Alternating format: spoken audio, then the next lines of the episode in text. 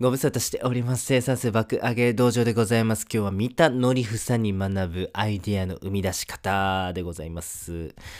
はい。日喧嘩掛け算パックルぜひ皆様もやってみてください。ということで早速参りましょう。三田のりふさ流アイディアの生み出し方。一つ目。アイディアを生み出す針の穴でございます。三田さん、アイディアを出すときにですね、あえて小さなテーマに絞り込むそうでございます。はい。三田さんの代表作の一つ、アルキメデスの対戦、これなんでございますが、戦艦ヤマトの建造費っていくらなんだろうという些細な疑問からきっかけにしてですね、作品ストーリー展開されています。はい。太平洋戦争っていうですね、誰もがテーマにしがちな、あの、王道をですね、こう、がっぷり四つから向かっていってしまいます。どうしてもストーリーに幅が出ずに、ありきたりな結論、ストーリーになってしまうということはありますよね。あえてテーマをですね、戦艦ヤマトの建造費に絞ることによってですね、面白いストーリーが生み出せたんだ、そういうことでございます。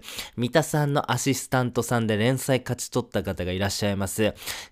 えーその方はですね、バレーボールずっとやってて好きやと。だからこそですね、バレーボールをテーマにしたい。高校生が日本一を目指すような、いわゆるありきたりなストーリーでこう連載スタートしたそうでございますね。皆さんそれを見てですね、いや、これ大丈夫かなと、打ち切りにならへんかなと、心配やなと思ってたそうでございます。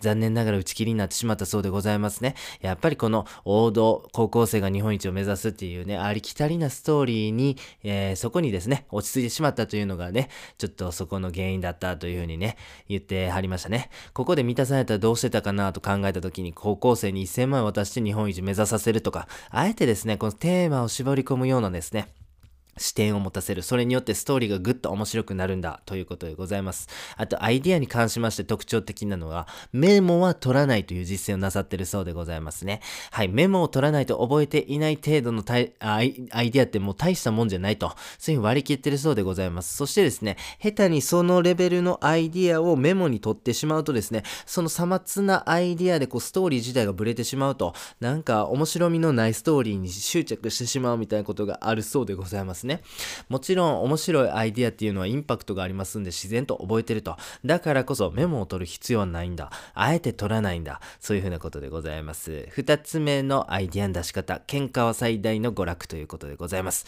漫画の中で対立構造っていうのを意図的に作ってらっしゃるそうでございます。はい。なんかね、世の中にあるいろんなものもですね、対立構造があるから盛り上がりますよね。例えば、半沢直樹っていうね、ドラマ作品であれば、主人公と銀行のね、えーま言うた組織の戦いみたいな感じがありますし、政治であればね、保守リベラルっていう二つの対立構造からいろんなストーリーというか物語というかが展開されていますよね。人間っていうのはこの対立構造が好きらしいです。ということで、何かアイデアを生み出す、何か熱中させる、何か人を魅力にさせたいと、そういうふうに考えた時は対立構造をあえて作ると、そしてその対立構造を解決していくようなストーリー。これはですね、間違いなくヒットすると、そういうことらしいしいです。次ですね。空席とニーズのマッチが成功するアイデア。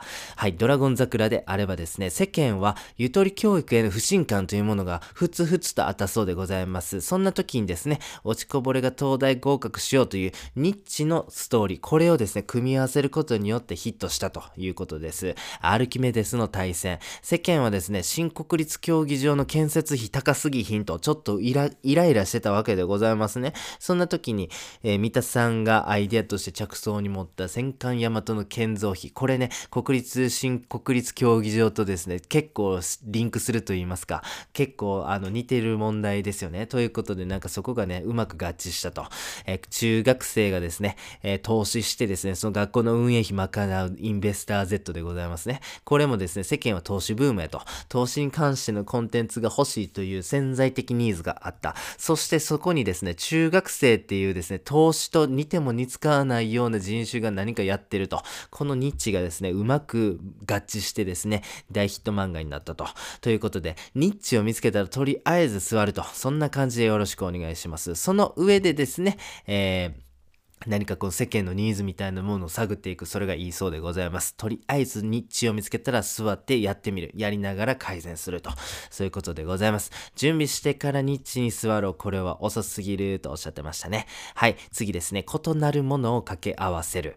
はい。えー砂の栄冠という作品であればですね、えーこれストーリーがですね、支援者が高校生に1000万円渡して甲子園を目指させるというストーリーなんでございます。このお金と高校球児って、もうままさに対義語って感じしますよね。ピュアに自分のたちの野球をどんどん高めていって日本一目指す高校球児めちゃめちゃピュアですよね。そこにお金が入ってくるとちょっと異質と言いますか、ここはね、もう混ぜるな危険って感じがします。あえてそれを掛け合わせることによって面白いものを作ると。ドラゴン桜であれば、受験戦争、受験競争とスポコン、これを組み合わせたと。はい。離れているものを組み合わせることによって面白いアイディアが生まれるんだ。まさに掛け算思考ですよね。はい。ということで、実践的にですね、僕たちもこのね、あの、アイディアの生み出し方、実行できないかなと、ちょっと考えてみました。まずはですね、いらないレシート集めてください。次ですね、レシートの裏に気になること書いてください。例えば、投資ってなんか気になるなとか、タピオカ美味しいよねとかね、ウクライナ情勢どうなるんだろうみたいな感じでございます。もう何でもいいです。パッて浮かんだことをレシートの裏に書いてください。で、そのレシートの裏、に書いたものですね。これ、レジ袋にガーって全部入れちゃってください。で、そこでですね、こう、くじ引き取るみたいな感じでですね、2つランダムに取ってください。組み合わせてください。例えば、えー、タピオカとウクライナ情勢がいたら、どうにかしてその2つを組み合わせられへんかなとちょっといろいろ考えてみるわけでございます。そんなことを1時間ぐらいやってください。きっとね、1個ぐらいはですね、あれ？これちょっと面白いんちゃう？というアイディア掛け算、これ生まれるはずでございます。はい、次ですね。アイディアは降りてこない、身近に転がっている。はい、えーなんかね、インベスター Z の作品の中で、居抜き企業がね、紹介されているね、え回があったんですね。これの着想というのは、テレビで蒙古タンメン仲間とのエピソードを見ていて思いついたそうでございます。はい。えー1000万円を高校生に渡して甲子園目指させるストーリーというのも、これね、あの、実際にですね、新聞記事を読んで発見したそうでございますね。なんか佐賀北高校っていうね、あの、その佐賀県の名門の高校野球部があったそうでございまして、なんかね、その練習よく見に来てるおじいちゃんがいたそうでございます。いや、今年のチームあかんなと、今年のチームが甲子園行けたら100万円やるわ、みたいなことよう言ってたそうでございますね。そしてですね、その、実際にそのね、大のね、あの、佐賀北高校のみんなが頑張ってですね、甲子園決まったと。もしかしたら優勝したんちゃうかなぐらいにね、あすごいいい成績やったと。はい。で、甲子園決まってからですね、そのおじいちゃんが練習に来おへんようになったみたいなね。お金払わんでいいから来てくれみたいな、その新聞記事を読んだそうでございます。はい。それを、あの、着想を得てですね、あ、じゃあ高校生に1000万円渡して、で、それでいろいろ科学的になんかやらせてみたらどうなんや、みたいなアイディアが生まれたと。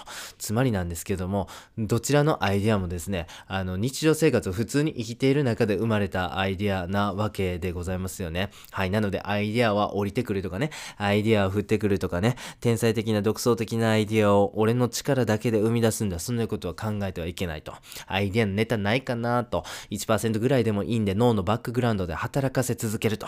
それによってですね、ピンとくるものがあるということでございますね。はい。なので、こう、クリエイターの方でありがちなんでございますがですね、こう、アイディア生まれないなという状況になってスランプになっていく人って多いそうでございます。このアイディアが生まれない状況って結構ね、危ない状態らしいです。っていうのはですね、アイディアが生まれない状態が続いてしまうとですね、こう自分を疑うきっかけになってしまった、しまうそうでございまして、それがね、どんどん募っていくと、やめるきっかけにね、繋がってしまうということなんでございます。なのでですね、アイデアは降りてこないと、アイデアは降りてくるもんなんだ、天才だったら降ってくるもんなんだ、そういう思想をね、捨ててですね、いろんなものに顔を出して、いろんなものを読んで、見て、調べてということね、これやってみる方がいいということでございます。最後、成功しているものをパクるということでございますね。はい。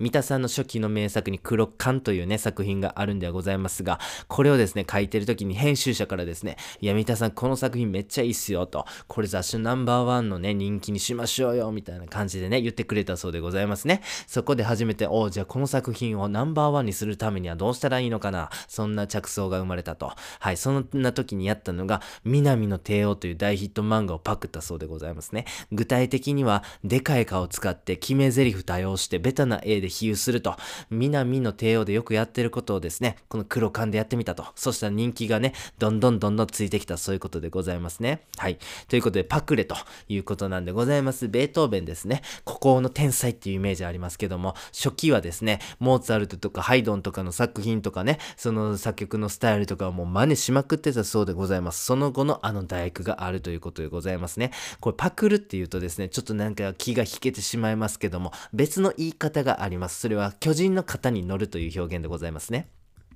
巨人の型に乗れば自分は小さかったとしても高い位置に立てると。はい。つまり、先達を真にして成長最大化させる。これが巨人の型に乗るというね、えー、意味なんでございますね。はい。そんなね、えー、まずパクると、そして巨人の型に乗る思想、発想、これ持ってほしいなと、三田さんはおっしゃってます。個性にこだわらない方がいいと。はい。俺は人とは違うんだ。俺は個性、オリジナリティで成功するんだ。そういうことを思ってしまうとですね、先ほどの疑心暗鬼ではないですけども、あれと、なんかアイデアが降りてこうへんとかね、あれ成功せえへんと、俺はなんか全然うまくいかへんみたいな、なんか負のスパイラルに入ってしまうということなんでございますね。もうこれは、あの、潔くですね、巨人の方に乗りましょうと、胃の一番に乗りましょうと、そういうことでございます。そして個性についてはですね、後からついてくると。はい、巨人の型に乗った後に個性でついてくるから、もう別に最初から個性にこだわらへんでええでと、そういうことでございますね。はい、ということで駆け足ではございましたが、ご紹介させていただきました。アイデアを生み出す針の穴、喧嘩は最大の娯楽、空席とニーズのマッチが成功するアイデア、異なるものを掛け合わせる。アイデアは降りてこない身近に転がっている、成功しているものをパクる。これでございますね。こう三田さんがですね、25年以上にわたって一流漫画家として作品を生み出し続けている背景にはですね、このアイデアの生み出し方というものがありました。非常にね、有益なものだというふうに思います。はい、この、徹夜しないで人の2倍仕事する方法という本でございますが、これめちゃめちゃ面白い本でございましたね。ぜひ皆様気になったら、えー、書店、もしくはね、Kindle などで購入してみてはいかがでしょうか。本日は以上でございます。ありがとうございました。